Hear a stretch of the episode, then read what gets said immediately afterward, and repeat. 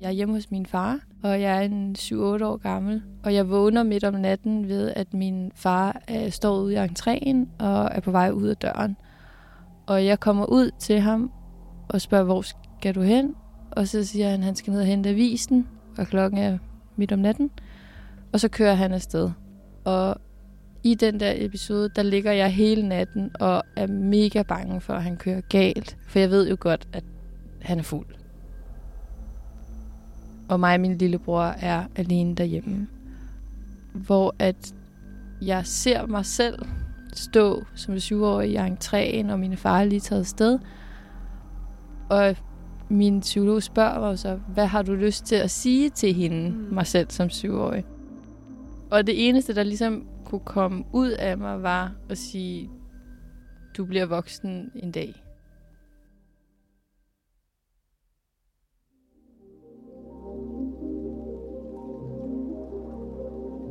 Jeg hedder Sofie Gevind, og jeg er forfatter til Små Sorte Bogstaver.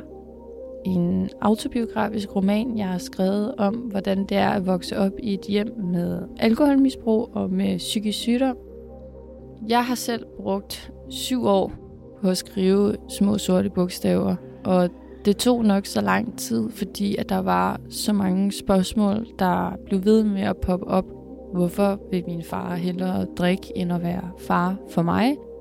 Hvorfor ved jeg ikke, hvordan jeg skal blive voksen? Hvorfor forstår jeg ikke, hvordan man er i en relation, uden at ens barndom hele tiden dukker op som en ond skygge, der overtager relationer, og hvor det største af de spørgsmål nok er, hvorfor vi egentlig ikke har talt om det før.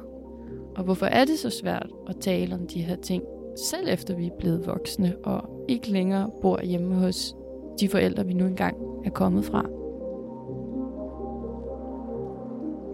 Jeg har haft enormt meget behov for at stille de her spørgsmål højt, velvidende om, at det kan være umuligt at svare på, men jeg tror på, at arbejdet med, med min bog og de spørgsmål, der er kommet i det, er vigtigt, fordi vi er rigtig mange, der har de her spørgsmål.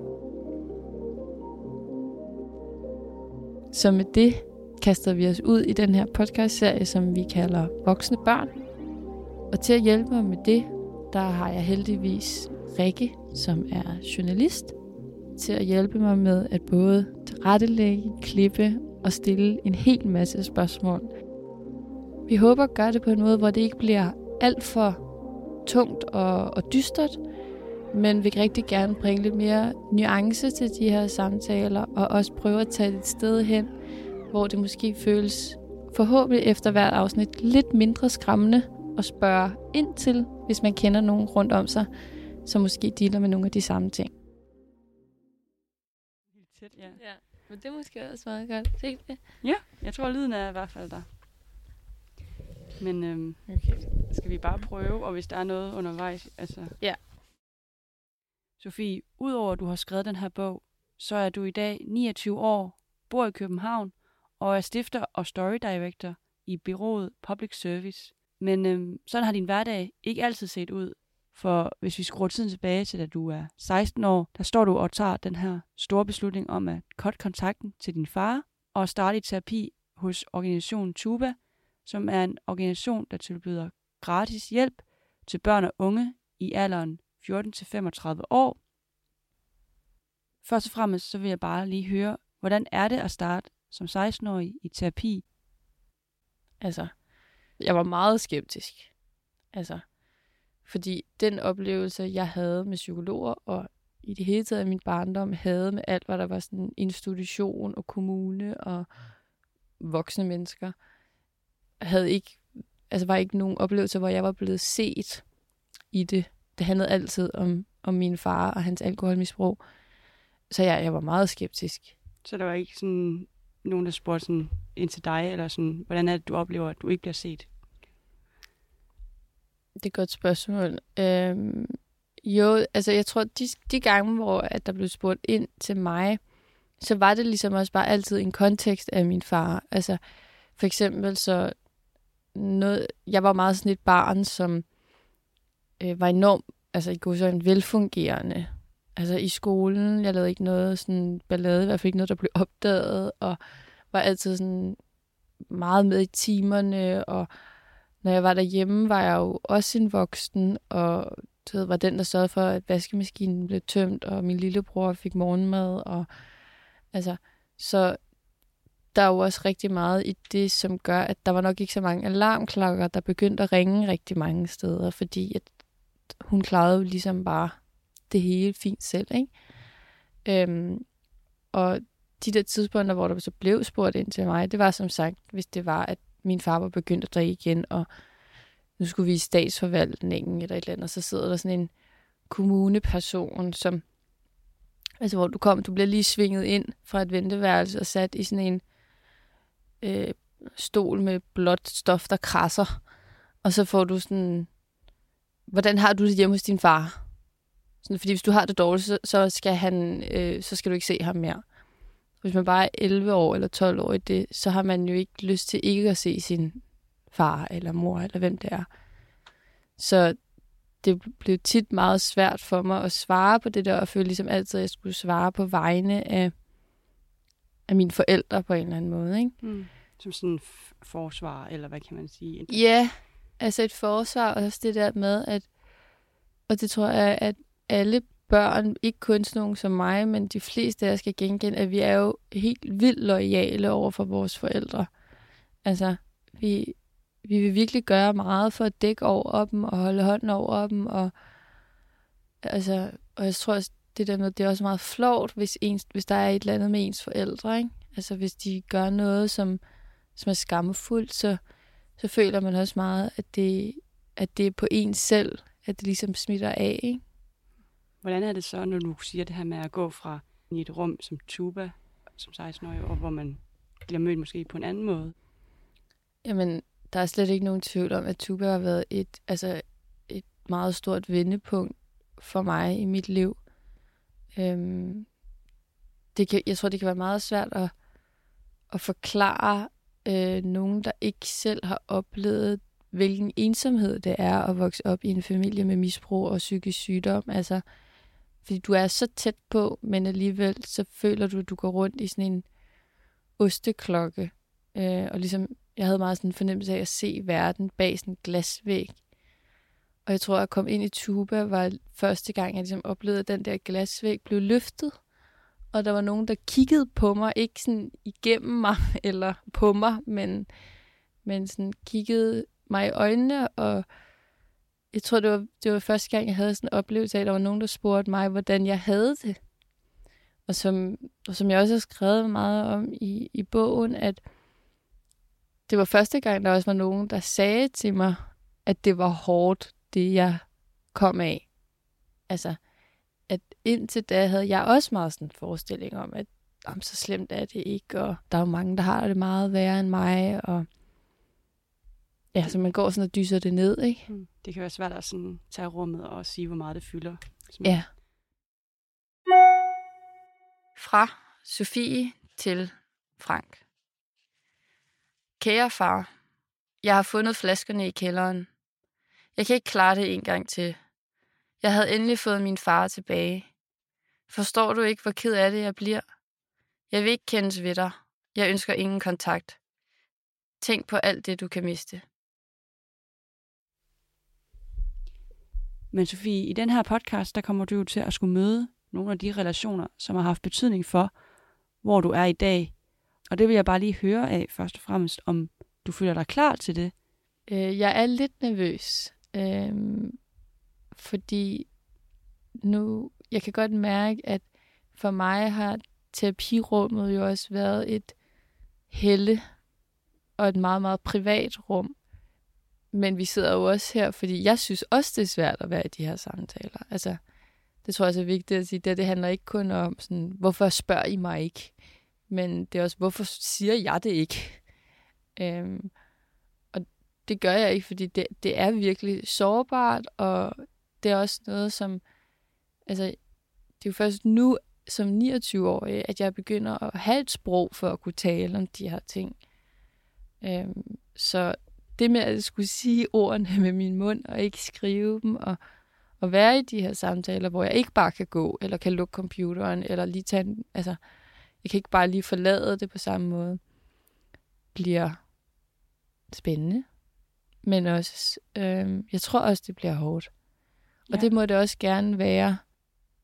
Det er nok også noget af det, som, som jeg tænker, at, at jeg håber kommer med det her, at det må gerne være hårdt, uden at det betyder, at vi skal undgå det. Altså, den gode stemning kan også godt findes i den triste stemning. Ja. På den note, Sofie, vil du så ikke introducere den person, du skal møde her om lidt, og hvilken betydning personen har haft for dig?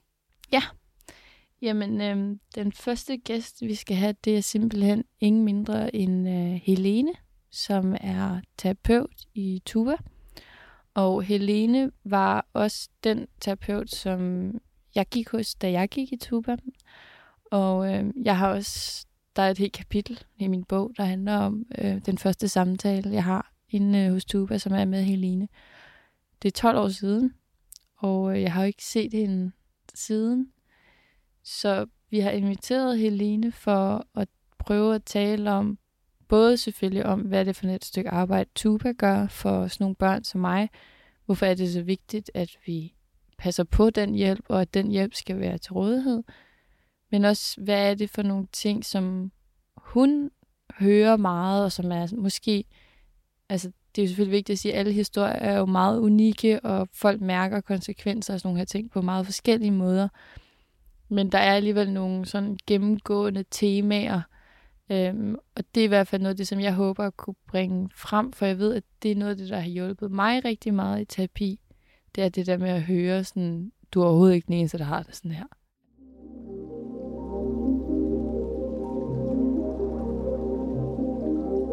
En kvinde, der introducerer sig som Marie, møder mig i venteværelset med et smil. Hendes smil er venligt. Måske hun kan fortælle mig, hvorfor jeg ikke føler noget. På Maries kontor er der kun lige plads til det lille skrivebord og to lænestole. På bordet står en kan vand, to glas og en Kleenex-boks. Så kan man da tale om at dække op til lejligheden.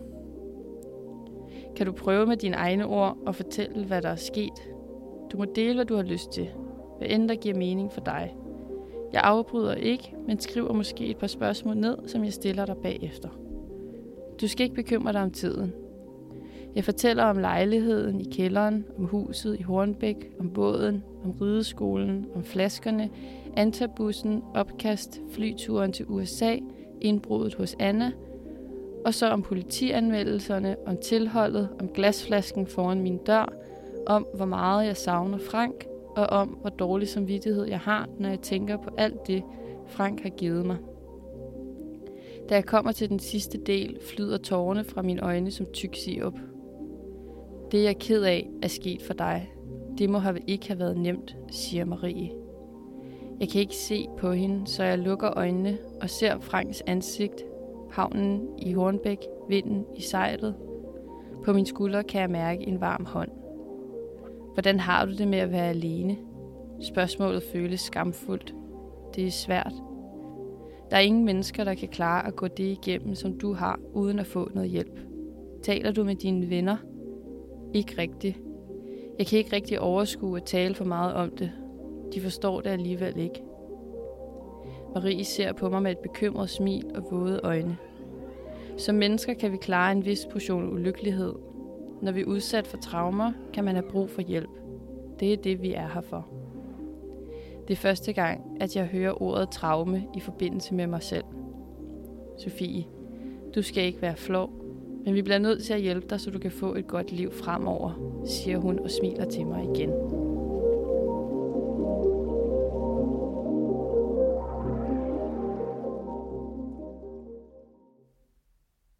Det var et lille stykke fra min bog, som handler om første gang, jeg kommer ind på hos Tuba på Vesterbrogade og Marie, som der her bliver omtalt, hedder i virkeligheden Helene Kåber og er terapeut hos Tuba og er det stadig. Og nu sidder Helene over for mig med Gør mikrofon og det hele. Så velkommen, Helene. Tusind tak. Og tusind tak, fordi du havde lyst til at være her. Øhm, det her, det er jo 12 år siden. Ja. Og nu sidder vi her igen. Ja, det gør vi nemlig. Og øh, jeg tænker, om du måske til at starte med kunne fortælle lidt, hvordan det her er at høre fra, fra dit og et, et tuba-perspektiv. Ja. Altså først og fremmest er det jo rigtig rart at høre, at det var en god oplevelse. Ikke? Og, øh, og du var jo på det tidspunkt, husker jeg også, et vældig, vældig sårbart sted. Og, og det med, at du tog imod vores hjælp, var vi jo... Øh, grundlæggende bare rigtig, rigtig øh, glad for. Og hvordan er det for dig, det her med at, at høre om... Altså nu har du også du har læst næsten hele bogen. Næsten hele bogen, ja. Næsten hele bogen, yeah. ja. Hvordan har det været for dig at, at læse altså, om i forhold til, at du har jo hørt på mig? faktisk? I forhold til faktisk. det kendskab, jeg har haft til ja. dig.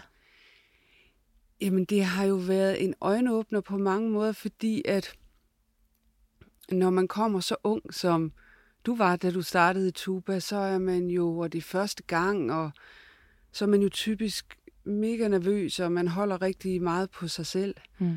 Og øhm, det, man kan også sige, at det er egentlig det eneste rigtige at gøre, måske fordi, at man ofte kommer med nogle dårlige erfaringer i forhold til at bede om hjælp, hvis man overhovedet har, har bedt om hjælp tidligere. Mm. Øhm, og jeg kan godt huske mange af de ting, vi talte om dengang. Men at læse bogen her 10-12 år senere, har jo givet et helt andet indblik, fordi du i mellemtiden har fået ord for alt det, der foregik ind i dig. Mm. Øhm, og du har også fået mod til at sige det højt, hvor dengang husker jeg, at det var rigtig svært. Og, mm. og at vi, øhm, du var jo i en gruppe, og vi var meget opmærksom på, om vi kunne få dig med og, og få formidle en, øh, en tryghed, som gjorde, at du fik tillid til, til gruppen og, og til os også som terapeuter, der var i den gruppe dengang. Mm-hmm. Ja. Ja.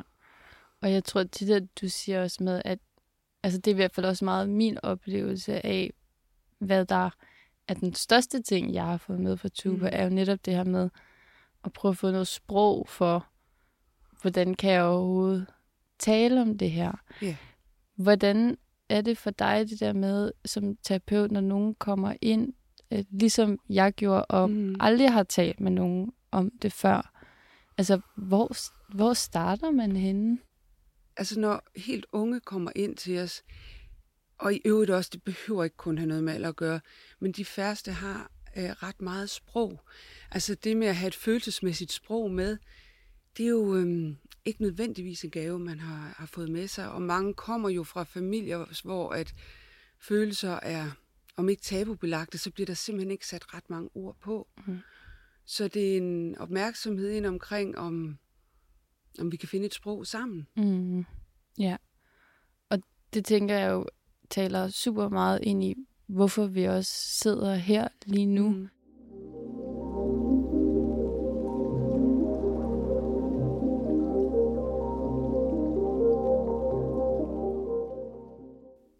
Altså som jeg skriver her for eksempel, altså det var inde i tube, at jeg jo første gang hørte ordet traume. Det bemærker jeg også, ja. når du øh, læste det op, at det var første gang. Ja. ja. Mm. Altså at, og det kan jeg jo også mærke, at noget af det, som jeg stadig sådan mm. dealer med, ja. det der med, hvad for nogle ord må jeg bruge yeah. om min fortælling. Ja. Og det der med, at jeg kan, jeg kan høre på mig selv, at selvom jeg har skrevet en hel bog om at prøve at lade være med det, mm. så gør jeg også stadig meget det der med at prøve at skrue det lidt ned. Du skruer det ned?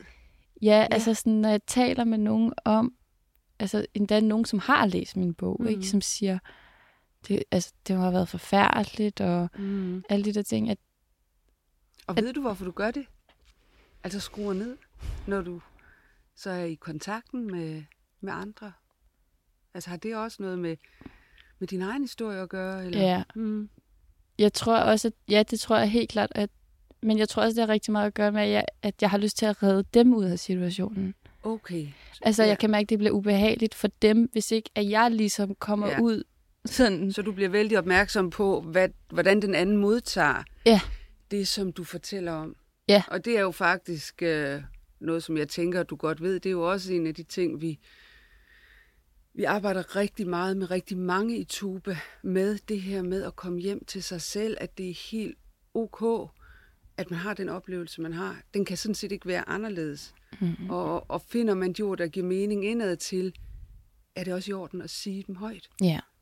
Øh, fordi de andre har jo på en måde ansvar selv for, hvordan de så vil reagere. Kunne man sige, ikke? Jo. Øhm, Jo. men man kan komme til at tage ret meget hensyn til Ja, reaktionen over på den anden side, ikke? Jo, virkelig meget. Mm.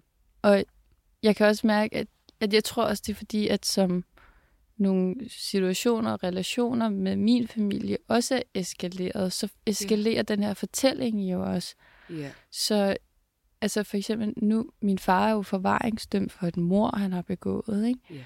Altså bare det at sige ordet mor. Ja. Altså, jeg synes Ja, virkelig, det, det jeg, jeg kan mærke sådan, at jeg er Ja. 10 tanker forud på at sige det ord, Ja. bare i, i, altså selv nu, når vi sidder Selv i den nu, her, ikke? sidder øh, øh, her, ja. Så Ja. det der med at sige det til, om et frokostbord, ja. altså, Det bliver svært. det bliver virkelig svært. Ja. Fordi jeg simpelthen er så bange for at sætte nogle andre i en sådan forlegen mm. eller ubehagelig situation. Mm. Eller, og så kan jeg også mærke, det er tit, at jeg også tænker over det der, og hvordan kommer man egentlig tilbage fra den samtale? Ja. Altså, For det er så voldsomt, som det er. Ikke? jo, Og måske præcis. er det ikke nemt at komme tilbage til en almindelig samtale. Måske skal det heller ikke være nemt at komme tilbage, Nej. tænker jeg egentlig. Nej, det tror jeg er en god pointe. Og det er måske også noget af det, som, som jeg mærker sådan generelt, at vi har, ligesom, hvis man taler om sådan en generel samtale mm. i vores samfund og i vores verden. Og det er som om, at den bredde på den samtale er ikke ret bred. Nej, det er den ikke. Um, Og det tror jeg måske er meget sigende for nemlig også det, jeg har gået tænkt på siden i går omkring de der yderpunkter, ja. at, at jeg kan mærke, at hvis jeg for eksempel tænker på min frygt for at krakelere eller mm, falde fra hinanden, så er det meget, altså det første, jeg bliver bange for omkring det, det er sådan det der med, åh oh nej, så er der nogle andre, der skal putte mig sammen. Mm, Samtidig med det også er, men der er jo ikke nogen, der kan putte mig sammen. ja. Så det bliver sådan en fuldtonet katastrofe på en Ja. måde. Ja. Ja. Man skal måske være lidt forsigtig med ordet senfølger, men det er en, en senfølge, som mange oplever efter at have været vokset op i øh, hjem, hvor uforudsigelighed eller kaos, mm. øh, enten i perioder eller hele tiden har været herskende. Og det er der jo ofte, når man vokser op i et hjem med en eller flere misbrugende forældre. Ja. Altså, der er egentlig begge de ting, du er inde på, gør sig gældende. Både det med, at man bliver ekstremt opmærksom på, hvad der sker over i den anden. Ja. Det kan være forældren. Det kan være den forælder, der ikke drikker, men som man passer på, fordi det er den, man har. Det kan være altså, søskende, som man vil beskytte. Det kan være alt muligt, så man bliver på en eller anden måde sådan en radar for andres behov. Ja. Ja, det her med katastrofen, det kommer sig jo på en måde af, kan man sige, at man har oplevet katastrofen. Ja. Og man ofte har oplevet den i børnehøjde, hvor der ikke er nogen, der har grebet en, som de skulle. Ja. For var man blevet grebet på det tidspunkt, så ville man også have en lidt stærkere indre fornemmelse af, at det skal nok gå, og der er nogen, der passer på mig, og jeg kan række ud efter hjælp, for eksempel. Ja. Ja. Øh, så, så det at have den her lidt enten eller tankegang er egentlig en helt øh, forståelig og øhm, i børnehøjde, og for en, der er udsat for øh, en måske traumatisk eller i hvert fald voldsom virkelighed, er det faktisk en måde at overleve kriser på. Ja. Øhm, ja. Og det tror jeg faktisk også var, var en af de ting, jeg kan huske, som jeg virkelig tænkte mig over, da jeg startede Ja. ind i Tuba, var nemlig også, at ja, det har nok været dig, der har fortalt mig det her med, at jamen, du har nogle overlevelsesstrategier, og Mm. de er faktisk virkelig smarte. De er virkelig smarte. De er virkelig smarte. De har sørget for at holde dig oven vande Netop. igennem meget kaos. Ja, ja, og, og jeg vil sige, tror jeg, i mellemtiden, øh, men jeg er jo gået 10 år, så kan jeg rigtig godt lide at kalde det redningsstrategier. Eller jeg, Ja. kan, jeg leder måske i virkeligheden stadig efter et ord, der er positivt nok, fordi man bliver nødt til at forstå de her mekanismer indefra med sig selv, for også at kunne støtte sig i det og have omsorg for sig selv i det.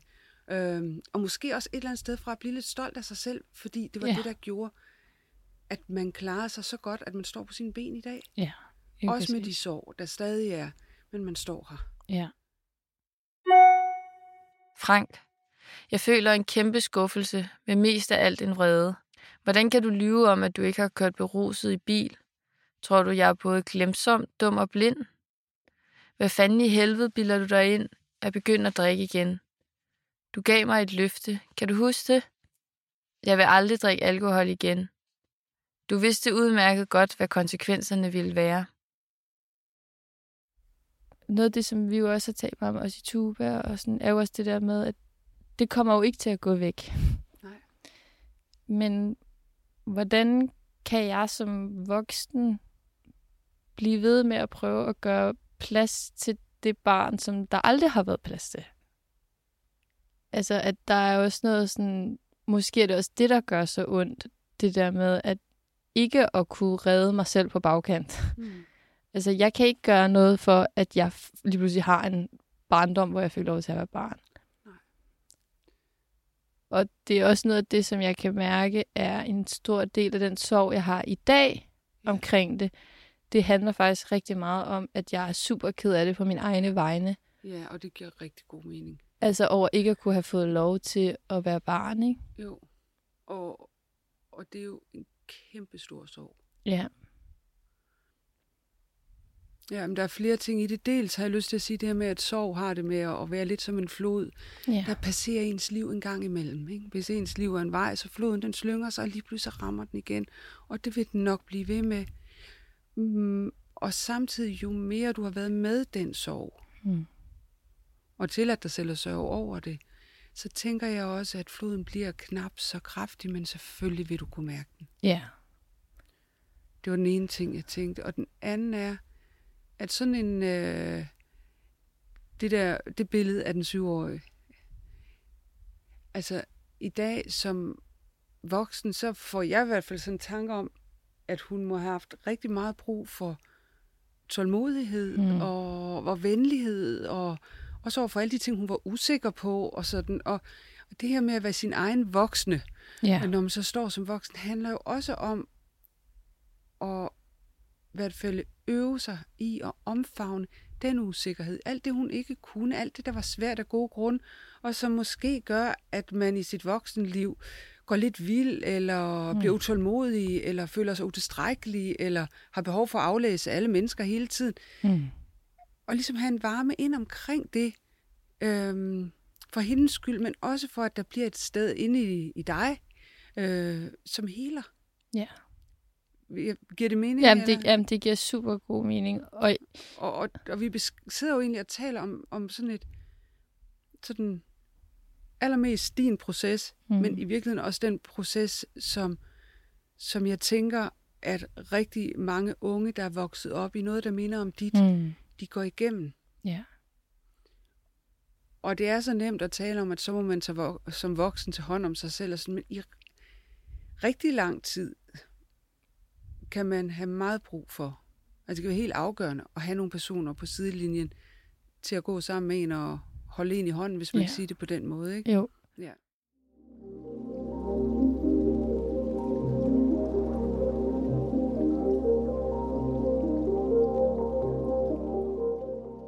Hvis jeg gerne vil tale om det her med mine venner eller Hmm. nogen omkring mig, altså jeg kan jo føle nærmest sådan, at jeg er lidt for sent på den.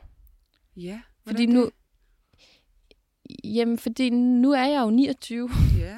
Det er jo mange år siden, at jeg, altså, jeg så min far sidst, og det er lang tid siden, jeg er flyttet hjemmefra. Og mm. Nu er vi, altså det der med også, nu er vi jo videre -agtigt. Altså også det der, vi snakker med, at alle de der floskler, vi også har med sådan, tiden lærer alle sove. Ja. Og, altså, Der er den ene forfærdelig floskel efter den anden. ja, ja. og mens at for mig føles det jo bare som om, at det gør tiden overhovedet ikke. Den Øhm, lærer ikke, men... Og så tænker jeg, den lærer ikke, og du er et andet sted. Ja, lige præcis. Og, og på en eller anden måde kan de to ting godt sammen eksistere. Ja. At der er stadig noget, som er meget sårbart og sorgfuldt. Mm. Øh, og du er et andet sted. Ja, lige præcis. Det er jo sådan, at de, over de næste par episoder, der skal jeg tale med blandt andet min barndomsveninde, Ja. Og jeg skal tale med en ekskæreste Mm. om netop, hvordan har den barndom, jeg kommer af, også påvirket vores voksenrelationer, Ja. og hvordan har vi og har vi ikke talt om det. Ja. Og nu har vi jo også lige talt om det her med, at en ting er jo at sidde over for en terapeut Mm. og sidde i et terapirum, hvor at det er jo klart, at i de her terapisessions, der, det er jo dejligt for mig, fordi jeg føler jo også på en måde, der bliver taget noget ansvar af mig Ja. i den her samtale. Hvad tænker du, at hvordan passer jeg på mig selv, samtidig med, at jeg måske prøver at åbne op for at tale mere om det med nogen, der faktisk er ret tæt på mig? ja. Øhm, Men Sofie, er du klar over sådan dine egne behov i det rum? Fordi jeg tænker, det er rigtig vigtigt for den samtale. ja. Det er, det er et rigtig godt spørgsmål. Ja. Jeg tror, altså, Hvad har du brug for? Hvad kunne du ønske dig? Jamen, jeg kunne godt ønske mig, at vi i virkeligheden kunne mødes lidt oftere i, i den samtale. Ja. Altså, at vi kunne bruge hinanden lidt mere i det. Ja. Fordi jeg tror i virkeligheden, at noget af det, som, som jeg også skal høre, at øh, mange andre jeg taler med, som, som har vokset op i noget af det samme, altså det jeg i hvert fald hører, der går meget igen, er jo den her sådan, ensomhed Ja. og følelsen af at skulle klare alting selv og være sådan sin egen lille free-floating boble. Ja. Så Øhm, ensomhed kombineret med et kæmpestort ansvar lige for, præcis. hvordan næsten det hele går. Ja, Ja. Præcis. Så hvordan er man to meget ensomme mennesker, som begge to har et meget stor følelse af ansvar Ja. for ikke at ødelægge den gode stemning? Altså, hvordan kan vi bryde det ned, om ikke andet, over for hinanden? Altså, jeg synes jo faktisk, du formulerer det lige nu på en måde, som er meget fin og smuk på også, og, og bliver optaget af, hvad der ville ske, hvis du sagde lige præcis det højt, det du sidder og siger nu. Ja, og det er Jamen- mærkeligt, fordi bare det, du siger det, at jeg skulle sige det højt, ikke? så kan jeg mærke allerede, at jeg bliver sådan, uh, det ved jeg ikke, om jeg kan. Nej, men måske kunne du sige lidt af det. Ja, Jeg hører også håbet ikke? Mhm. om en, en relation, hvor man kan mødes øh, med det levede liv, I har. ja,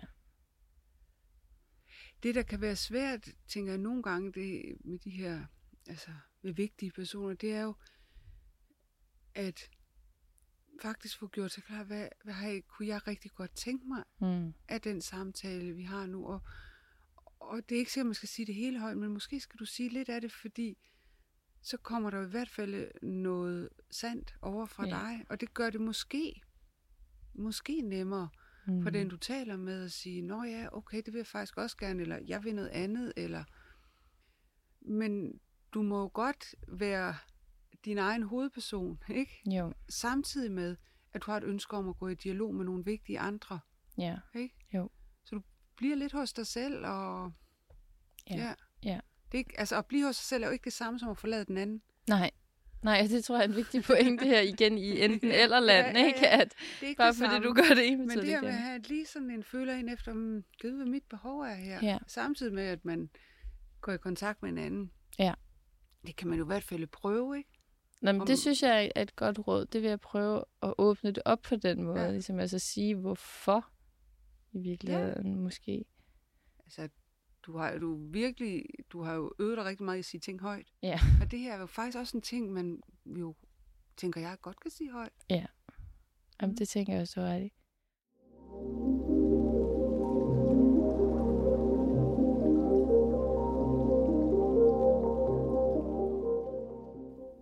Du er et andet sted. Lige præcis. Og det er jo vældig tydeligt for mig at se, fordi at vi har faktisk ikke set hinanden Nej. i 10 år, vel? Øhm, Det er et et andet sted. kæmpe andet sted, Ja. øhm, end da vi lærte hinanden at kende. Virkelig tusind tak, fordi du havde lyst til at komme. Og jeg ved godt, at det er jo på ingen måde selvfølgelig retfærdigt over for, hvordan et terapirum normalt er. Men det har som altid været rigtig dejligt at tale med dig. Og tusind tak, fordi jeg måtte være med og blev inviteret til, Sofie. Tak, Helene. Nu går jeg øh, på vej hjem gennem smukke efterårsfyldte på Ørstedsparken. Og øhm, efter den her snak med Helene inden fra Tuba, det jeg virkelig tager med mig til de næste samtaler, det er også at prøve at være opmærksom på, hvad jeg har behov i det. Og, og, og prøve at opfordre til at, at bringe nogle af de her ting i spil, som måske ikke altid er så enten eller, men som også er et eller andet sted i midten. Og som måske ikke nødvendigvis behøver altid at være det værste eller det bedste, men jeg føler mig meget øh, optimistisk, tænker jeg, omkring de her samtaler, vi skal til at have. Og glæder mig faktisk mere nu måske, end før jeg havde talt med Helene. Til at producere denne podcast har vi fået fantastisk hjælp fra Rikke Juan Klemsen, været med til at tilrettelægge, producere, klippe alt muligt kvinde i foretagendet her. Vi skal sige tak til Fergus Jones for at give os det fantastisk smukke musik, der har ligget under os hele vejen. Så skal vi sige tak til Helene Kåber, der er terapeut i Tuba. Og til sidst så skal vi sige tak til dig for at give tid og plads til at lytte. Jeg hedder Sofie Gevind, og du har lyttet til Voksne Børn.